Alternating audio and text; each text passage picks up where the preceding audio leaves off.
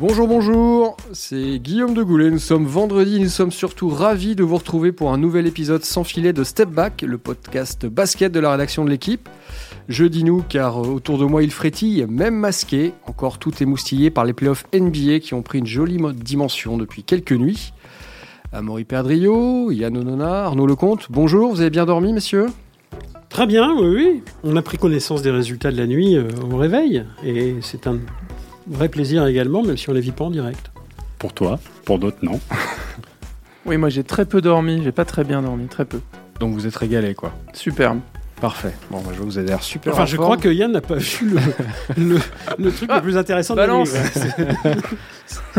Il se peut que je me sois levé euh, au moment du, du, du, tir de Tice, enfin au moment du tir d'Anunobi. J'ai vu le, le dunk que je pensais décisif de Daniel Tice pour la victoire euh, du 3-0 de Boston et, et je me suis levé à ce moment-là, faire un café. Bon, ça tombe bien que tu parles de Boston et Toronto parce qu'on va rester euh, à l'Est aujourd'hui, vraiment très à l'Est, avec un double focus sur deux franchises parmi les plus prestigieuses de l'histoire de la NBA, donc les Boston Celtics évidemment.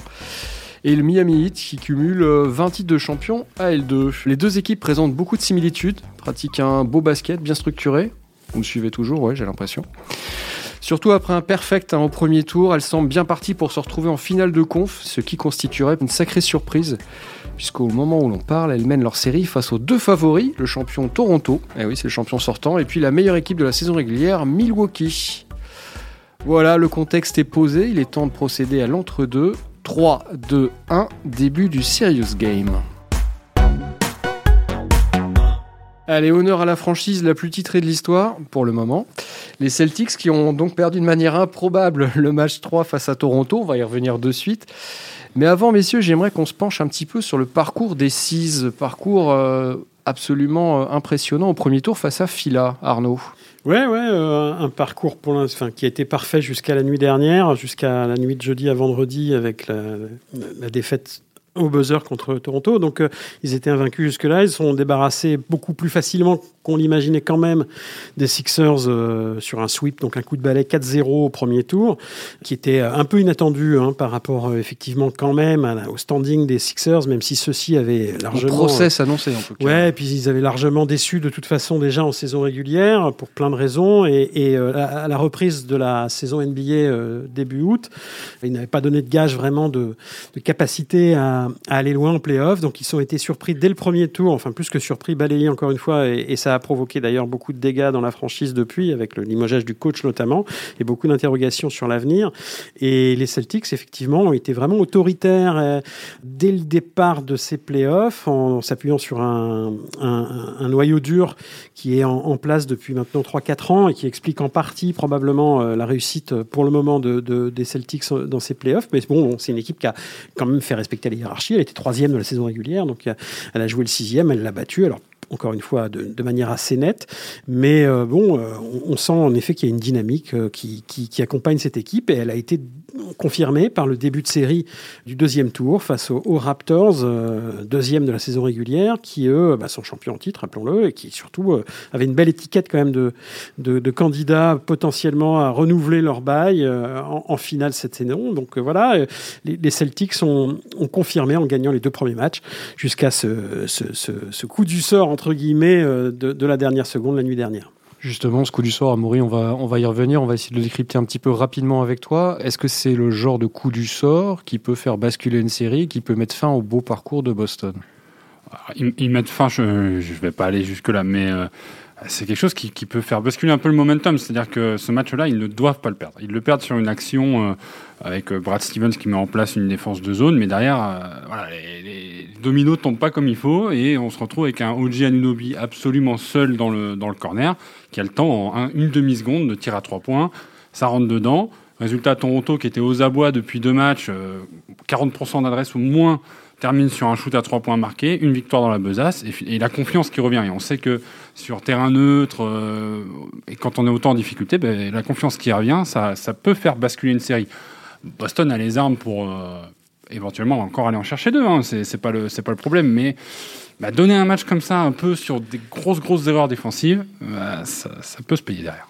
C'est quoi le, point faible de Boston? C'est le manque d'expérience? Non, c'est absolument pas ça. C'est une erreur purement tactique. C'est un, coup du sort de, Brad Stevens, le coach, qui a joué une carte qu'il aurait peut-être pas dû jouer avec euh, l'opposition de Tacofal euh, sur leur mise en jeu. moi, je, je pense pas. Je pense que Tacofal, c'est pas c'est pas un mauvais choix. Après, il a peut-être mal exécuté, mais on peut difficilement taxer de toute façon Brad Stevens de, voilà, de, faire des erreurs de coaching à ce moment-là. Je pense que moi, pour moi, c'est vraiment un, c'est un mélange de tout. Voilà, c'est la pression du moment, euh, c'est très dur à gérer en fait. Et, se coordonner au niveau défensif à ce moment-là, euh, on, l'a vu aussi euh, dans, le match entre OKC et Houston, il y a, énormément de cafouillages qui n'ont pas l'air digne de joueurs de ce niveau. Et en réalité, euh, il y a toujours une faille à un moment. Là, la balle est quand même partie de l'autre côté du terrain. Je veux dire, c'était c'était pas la passe la plus facile à réaliser. Hein. Et le tir, évidemment, on voit bien que Anunobi déclenche de manière accélérée, un peu sans viser vraiment. Et voilà, c'est un miracle, quoi. C'est un miracle et ça arrive en NBA une fois quelques fois chaque année, en fait, on voit des tirs. Oui, c'est finalement assez, assez commun. Arnaud, Boston, c'est une équipe qui pourtant nous est habitué à, un jeu assez, euh, assez ficelé, assez maîtrisé. Euh, Stevens, il est en place depuis 7 euh, ans maintenant. Les joueurs connaissent bien la maison aussi. Oui, ouais, mais c'est bien la démonstration qu'il y a, c'est du sport, d'irrationnel. voilà, ce sont des choses qui basculent. L'histoire du sport, du basket et du sport en général, on est, on est, on est truffé quoi de ce genre de coup du sort miracle etc voilà c'en est un. Euh, est-ce que ça va pour autant euh, remettre en question quoi que ce soit du côté de Boston? Non je crois pas parce que pour l'instant encore une fois il faisait un parcours quasi parfait s'il n'y avait pas eu ce truc qui sort de nulle part, euh, euh, il serait à 3-0, la série serait pliée. On, rappelle que jamais euh, une, équipe n'est revenue de, de 3-0. Donc voilà, on peut imaginer que Boston serait quasiment en, finale de conférence. Donc la, méthode Stevens, elle est évidemment, encore une fois, aussi bonne ce matin qu'elle l'était la veille. Donc voilà, il y, a eu un, y a eu un... Alors moi, ce qui m'inquiète un peu par rapport à la question précédente qui était sur la capacité de Boston à, à se remettre quand même assez vite dans le, dans le truc. Faut pas, faut pas trop traîner. Les matchs s'enchaînent. Il n'y a pas de voyage en ce moment puisque tout le monde joue dans la même salle et sur le même lieu. Donc, euh, le prochain match est, samedi soir. Donc, il va y avoir 48 heures à peine. On a vu les joueurs de Boston après le match. On les a vus sur le terrain. Alors, évidemment, ils pouvaient pas réagir autrement que, que de se demander ce qui venait de leur tomber sur la tête. Mais c'était bien la démonstration quand même quelque part qu'ils s'y attendaient absolument pas. Que peut-être ça a joué d'ailleurs dans leur, euh, le, petit défaut, le, le, dixième de seconde de manque de vigilance de concentration, de ce que, ce que vous voudrez euh, sur, sur l'instant, et probablement qu'ils s'étaient dit, bon, de toute façon, ça y est, on y est. Alors, évidemment, ils ne se sont pas dit ça, ils ont fait attention à la sortie du temps mort sur leur mise en jeu, tout ça, mais malgré tout, euh, bon, c'est humain, voilà, ils ont perdu cette petite vigilance. Et derrière, ça peut avoir de grandes conséquences parce que être mené 2-1 euh, maintenant avec les Raptors, qui bon, on a gagné un match enfin, on a brisé la petite, euh, ce début de série qui était euh, où, tout tournait mal finalement, puisqu'ils ont, je crois qu'ils ont mené sur le match 2 assez nettement, etc. Avant de, bon, donc attention à ça, ça va vite. On se rappelle de la, il y a encore quelques jours, tout le monde imaginait Utah facilement au deuxième tour. Menaient 3-1 dans la série, quoi. Et derrière, ils se prennent 3-0, ils perdent 3 matchs de suite contre Denver. Alors, ça joue aussi euh, dernière seconde, match 7, etc. Mais ça va vite, quoi, en NBA. Et là, encore une fois, euh, les spécificités dont, parlait un peu Amaury tout à l'heure, du contexte euh, du, du, moment, font que il faut vite se remettre dans le truc. Et je pense que les, je suis même certain que Boston a pris un coup sur la tête. Voilà. Ils ont 48 heures pour s'en remettre. dans, cette situation, de toute façon, je pense qu'on peut s'attendre à ce que les Raptors jouent, euh, complètement libérés. Le, là, c'est du bonus en fait. Le prochain match pour eux, ça va être, euh, à mon avis, les tirs à 3 points vont rentrer, contrairement à, mm. justement au match d'hier où ça rentrait pas. Ils mettaient pas un tir à 3 points hier. En fait, c'est ça qui était dingue dans, le scénario aussi de, de la fin du match. Et c'est sûr que là, ils vont jouer euh, sans aucune pression. Pour revenir sur, sur Boston, Amaury, il y a eu un, un changement principal durant la dernière intersaison avec l'arrivée de Vincent Poirier à la place de Gershon Oui, c'est ça, exactement. Merci. Vincent Poirier qui n'est plus dans la bulle. C'était l'occasion d'en dire un mot. On félicite Vincent puisqu'il est sorti de la bulle pour aller euh, accueillir, sa fille, sa petite fille. Nola. Kemba Walker euh, pour euh, évidemment Kyrie Irving. Est-ce que cet échange a changé Boston en bien? Alors la, réponse, je pense, elle en deux volets. Le premier, c'est euh, Kemba euh, Walker.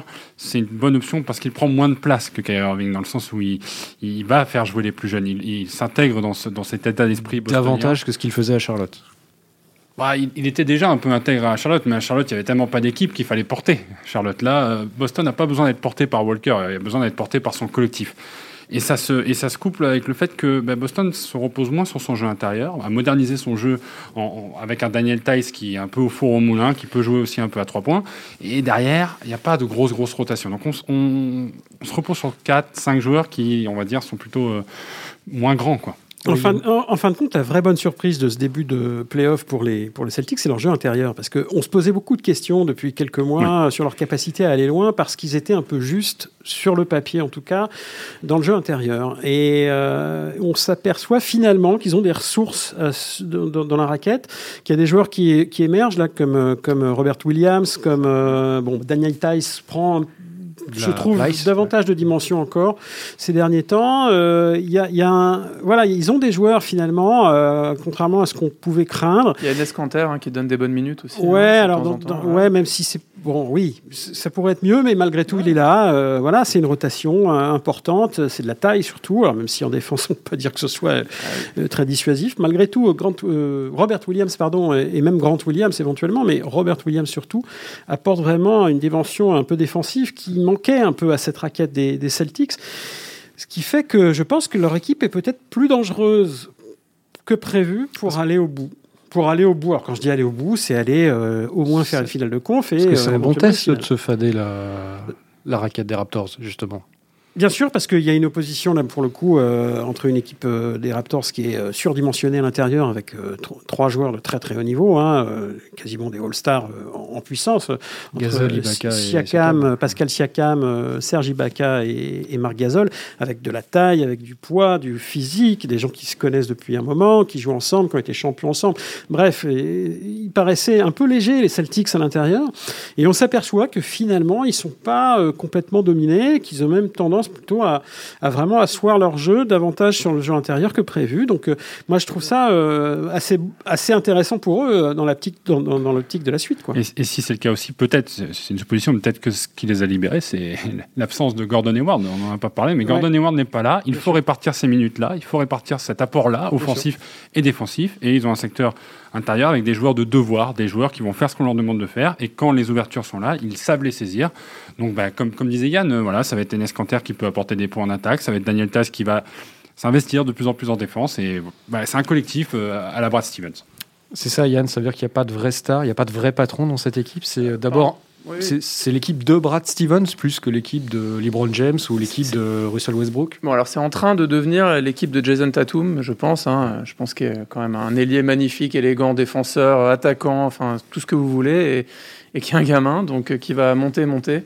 Et puis derrière, effectivement, il y a cette, il y a cette logique parce que Jason Tatum, une fois qu'on a dit ça, en fait, c'est pas une superstar qu'on voit comme ça qui crève l'écran, qui vient faire des, qui vient faire des, Il vient pas faire des numbers, c'est ça que tu... il vient pas faire des chiffres, c'est ça que tu veux oui, dire. Oui, c'est ça. Et puis il se met pas en avant, il fait pas, il sort pas des punchlines à euh, chaque conférence de presse. Euh, d'ailleurs, on l'avait, on avait essayé de l'interviewer euh, un jour. Ils étaient venus à Londres, ça avait été très très difficile. On n'en avait pas tiré grand chose du pauvre.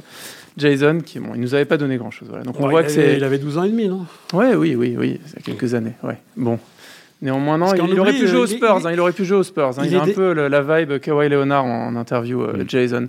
Il est là depuis, Il est là. On a l'impression qu'il est là depuis longtemps. Il a, que 23 ans, quoi. Hein. c'est, ça reste un, tout jeune joueur en NBA, quoi. Et donc, évidemment, comme tu disais, le, Brad Stevens, euh, voilà, il y, a la philosophie derrière, c'est la philosophie universitaire, un peu la philosophie collective. Euh, et finalement la culture de Boston, la culture de Boston, quoi, des joueurs qui, des joueurs durs au mal, euh, à l'image de Marcus Smart aussi, qui est euh, un peu l'âme de l'équipe. Euh, on pourrait même se demander si c'est pas lui. voilà, on peut, se poser la question pour pas mal de monde. Marcus Smart qui est devenu un super shooter à trois points, alors qu'il y a quelques saisons, il avait fait la pire saison au tir, en réussite au tir pour à son poste. Enfin bref, c'était. il est devenu un shooter fiable à trois points. C'est un chien en défense. Euh, il met du liant partout, il, va, il, met des comptes, enfin, il fait tout. C'est, il est absolument impressionnant à regarder. Euh, c'est, c'est super, super, franchement, Marcus Smart. En fait, c'est presque c'est, le parallèle. Je suis sûr que ça, ça va être ta transition, mais on a bah presque à faire un Miami bis ou Boston égale Miami, Miami égale Boston. Ça se répond un peu aujourd'hui dans le style de, de, jeu proposé, dans l'intensité proposée. Quoi. Et, et, si je peux ajouter quelque chose, il y a, je, je pense que les Boston peut peut remercier un peu quelque part Kyrie Irving, parce que quand il était là, ils ont appris en fait, ils ont appris à jouer, à jouer sans lui, c'est-à-dire qu'il était là, c'était le patron, et puis il s'est blessé. Et en fait, tout ce groupe qu'on voit aujourd'hui arriver à maturité, il s'est construit au moment où, au moment où Kyrie Irving s'est blessé. Voilà. Après, il est revenu, ça n'a pas du tout fonctionné. Et ensuite, euh, bah, il retrouve, euh, il retrouve euh, un peu le lien, le collectif maintenant.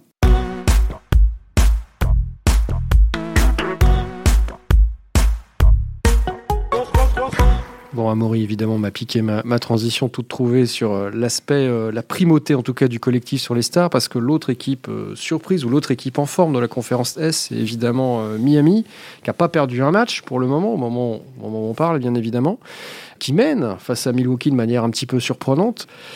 Oui, quand même, Milwaukee, meilleure équipe de la saison régulière. Miami, si vous me demandez de citer une star, c'est compliqué. Peut-être euh, Goran Dragic, éventuellement, qui est le joueur bah, le plus en vue. Avec Jimmy Butler. La star, c'est quand même Jimmy Butler, parce que c'est un joueur qui a été All-Star, etc., qui a, qui a quand même euh, un, pédigré important, qui est une des, des personnalités, on va dire, euh, au sens assez large du terme, mais une des personnalités de la NBA, quand même.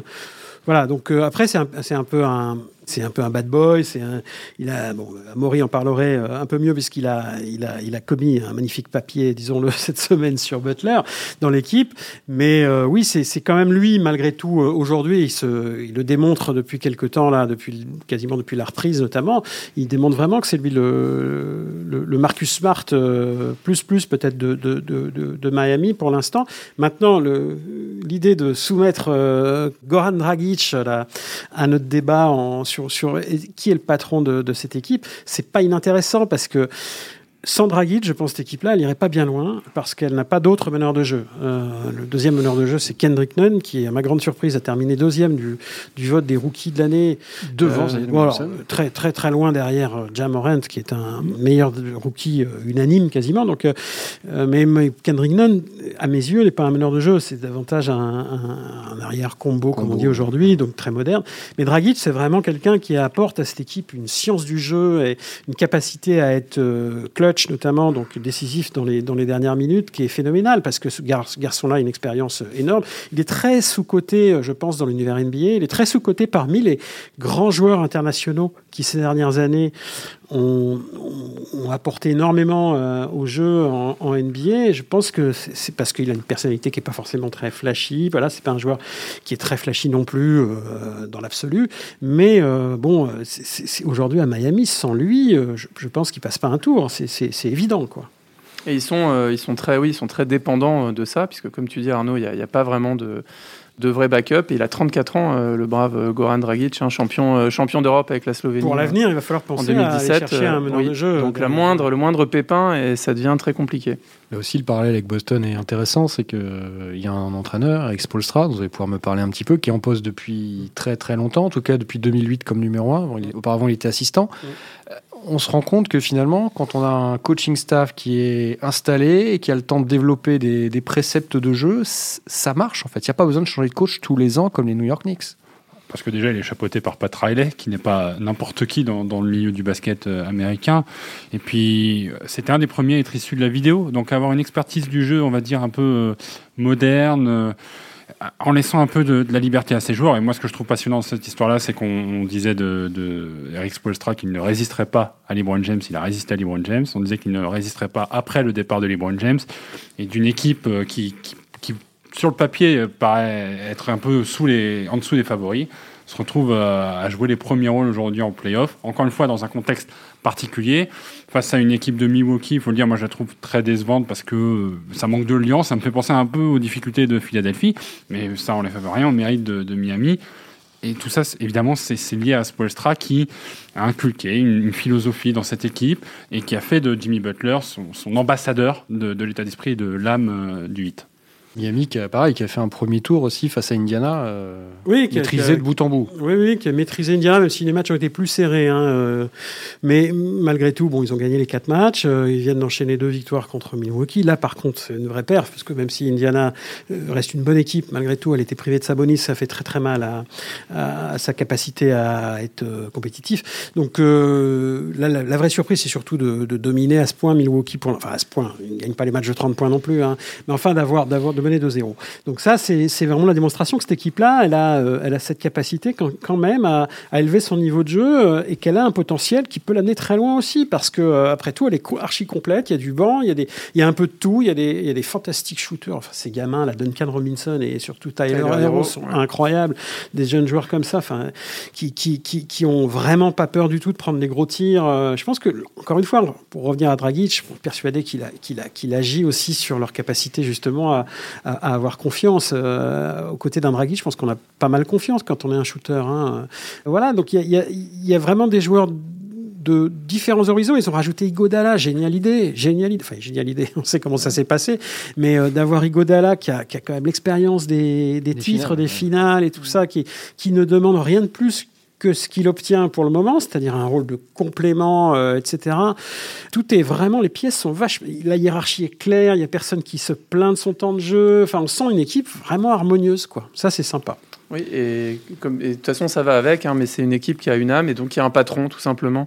Et Amaury évoquait Pat Riley. C'est pas un hasard si Spolstra est toujours là aujourd'hui. Et pour aller juste un peu plus loin, il y avait une anecdote un peu fameuse c'est que quand LeBron James est arrivé, au bout de quelques matchs à peine, mais vraiment quelques matchs, ça doit être moins de 10 matchs, il faudra vérifier, mais LeBron James demande à Pat Riley de virer Spolstra en, expliquant qu'il a peut-être pas la carrure, pas l'expérience pour emmener l'équipe au titre. Et euh, Pat Riley regarde LeBron James dans les yeux lui dit bah, Non, mon gars, tu retournes et tu joues pour Spolstra. Et là, il y a un patron, il y a quelqu'un qui a su dire non à un mec du calibre de LeBron James et qui avait confiance euh, au point, voilà, au point de l'installer. Et regardez aujourd'hui, quoi. Aujourd'hui, c'est lui qui avait raison. Et d'ailleurs, Spolstra a mené évidemment. Euh, LeBron James et Miami à deux titres, en 2012 et 2013. Ce qui est intéressant dans cette organisation, c'est qu'elle, euh, elle, après 2014 euh, ou 2015, elle, elle, peut partir un petit peu en, en, en vrille, si, si, je puis dire, puisqu'il y a eu, il une, de tout. Il y a eu une, une, une période incroyable avec, euh, avec LeBron, avec les, les, très, les très amigos, euh, etc. D. Wade qui arrivait en fin de carrière, hein, LeBron James qui, ouais. qui s'en va pour, pour qui revient, qui repart à Cleveland, Chris Bosh, etc. Ray Allen, il y avait quand même un quatuor, un vrai Et cette équipe-là, elle peut disparaître comme beaucoup d'autres après de grandes périodes. Les Bulls, hein, on les a vus un peu revenir, remettre le nez à la fenêtre euh, à un moment donné, mais, mais ça a été très bref et ça a été très longtemps après la grande période. Alors, on va pas comparer Jordan, mais enfin bon, quand même un peu. Hein. Et souvent, les grandes dynasties comme ça, eh ben, enfin dynasties, les grandes équipes, elles, ont du mal à se remettre d'une période faste. Elles doivent se reconstruire et c'est le principe de la NBA à la base, quoi. Hein. Et on s'aperçoit qu'à Miami, regardez, cinq ans après, six ans après, ben, ils remettent le nez vraiment à la fenêtre. Ils, réapparaissent comme une équipe candidate ou crédible, en tout cas, à redevenir un champion à très court terme, s'ils continuent sur cette lancée-là. Et pourquoi? Parce qu'ils ne sont pas affolés. On n'a pas changé le coach, on n'a pas euh, détruit le management, on n'a pas, euh, on n'a rien cassé. On a juste euh, fait preuve d'un peu de patience. On s'est dit comment on reconstruit? Est-ce qu'on va aller chercher des grandes stars, euh, une grande star quelque part sur le marché des free agents un moment donné? Bah non, on n'a pas fait, on n'a pas vraiment procédé comme ça. On a retravaillé un roster tranquillement et, et, et aujourd'hui, bah, ça paye parce qu'il y a un collectif, il y a quelque chose qui s'est mis en route et qui fonctionne. Euh, grâce à probablement à l'intelligence du, du, du, duo euh, Riley-Spolstra. Et, et, tout ce que tu dis, ça se retrouve un peu dans l'exemple de, je pense, de Hassan Whiteside, qui euh, à son arrivée à Miami, c'est un peu, c'est censé être la nouvelle superstar de l'équipe. Et puis finalement, ils ont un, ils ont un management qui permet d'identifier les brebis galeuses, les, joueurs qui ne travaillent pas assez ou qui ont un état d'esprit trop euh, individuel. Résultat, Whiteside, plus d'avenir à Miami, et ça les empêche pas de reconstruire sur un, sur un collectif, bah, voilà, qui, repose sur des fondations solides. Et Jimmy Butler, c'est vraiment, euh, je pense, un des joueurs. Alors aujourd'hui, c'est facile à dire, mais c'est un des joueurs qui était, en tout cas, il y a encore quelques temps. Euh, sous-estimé en fait, puisqu'on l'accusait de mettre le de mettre le bordel euh, à Minnesota à l'entraînement, d'insulter les autres, etc. Surtout que plus personne plus personne ne voulait, je pense quand même. Ah oui, hein, oui. il fallait oui, il fallait oser le faire. Quoi. Ouais, mais puis il faut se rappeler quand même qu'à Chicago, quand il était avec Derrick Rose, c'était un ou juste après, c'était un candidat pour le titre de MVP, Jimmy Butler. Je pense qu'au même titre que Paul George ou Kawhi Leonard, c'est ce qu'on appelle un two-way player. Il est capable de, de il est d'être très fort en attaque, donc il met 40 points en premier match, et puis ensuite il est capable de défendre sur n'importe qui dans la ligue. C'est un monstre en défense euh, s'il avait joué dans les années 80-90, je pense que ce serait épanoui euh, encore plus qu'aujourd'hui. Il est dans, une ère en fait où il y a tellement de, grands joueurs et de profils différents sur son poste que je pense que ça le met moins en valeur. Mais aujourd'hui, c'est un des joueurs les plus, euh, incroyables et les plus complets qui existent dans la ligue, hein, clairement. Pour clôturer sur Boston et, et, Miami, sont deux franchises qui ont perdu leur dernière finale. Donc les Celtics c'était en 2010, le Heat c'était en 2014. Est-ce que vous pensez que l'une des deux peut euh, gagner, tout simplement, le titre NBA dès cette année? Ou est-ce qu'il manque justement ce, que vous étiez en train de louer, c'est-à-dire il manque une superstar ou il manque un intérieur euh, dominant? Est-ce que le collectif peut suffire, pour le dire autrement, à gagner un titre J'aimerais bien. J'aimerais bien, Guillaume. Ouais, moi, je pense, je, pense, je pense par exemple que les Clippers ont non seulement le collectif, mais des superstars dans le collectif. Et là, pour le coup, c'est vraiment deux trucs mis bout à bout. C'est un avis, c'est un avis personnel. ouais, ouais, bien sûr. Mais, mais bah, il va falloir un Kawhi. euh, Enfin, il faut imaginer les Clippers qui sont là où ils sont aujourd'hui, avec un Paul George qui jusque-là ne s'est pas mis en mode playoff. Donc, euh, ils ont encore un potentiel. euh, voilà, le potentiel, c'est Boston et, et Miami l'ont. L'exploite à fond, c'est ça que tu veux dire? Est-ce qu'ils sont, voilà, est-ce qu'ils sont pas déjà peut-être à 90% quand d'autres sont à 80 Euh, la, la question mérite d'être posée. Bon, bah, puisque vous étiez en train de me donner vos, vos avis, je vais vous demander vos avis sur euh, autre chose, sur les premières distinctions de la saison qui sont, qui sont tombées. Je vais vous donner à chaque fois la distinction, vous allez me dire oui ou non en fait. Giannis Antetokounmpo, meilleur défenseur euh, devant Rudy Gobert. Euh, non. Non. Alors pour moi, non. Moi, je l'aurais donné à Marcus Smart. Bon, vous, vous avez compris que je l'aime bien, Marcus, hein, mais, mais en fait, non, mais bon, moi, j'en ai un peu assez qu'on donne, euh, qu'on donne toujours cette distinction aux grands, même s'il n'est pas question de remettre euh, en cause euh, les, les deux titres de Rudy Gobert. C'est pas, pas la question. Le, je pense, je vais vous dire pourquoi ils l'ont donné à Giannis Antetokounmpo.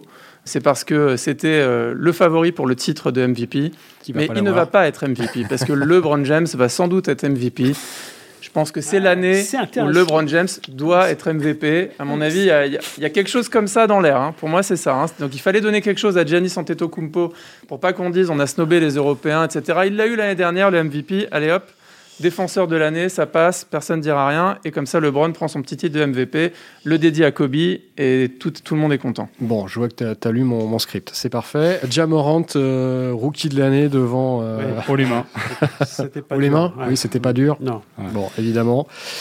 Et enfin, MIP, le joueur ayant le plus progressé, Brandon Ingram, devant Doncic. Bon, il n'a pas progressé, Doncic, il a toujours été aussi Non, fort, c'est ça ce que vous allez me dire? Ouais, il y a débat, il y a débat. euh, Après, ce qui- en fait, je pense que ça récompense aussi un peu euh, New Orleans, qui voilà, qui, Qui a une- fait c'est une une, fantastique saison. c'est une belle, c'est- non mais c'est- c'est une Ouais, une belle organisation. Merci, ouais. Non, c'était une belle On récompense. se retrouve avec Ingram euh, qui part de Los Angeles bon, pour aller dans euh, une équipe non, non, je se pense que Doncic Ouais. le méritait euh, Oui. quand même, quoi.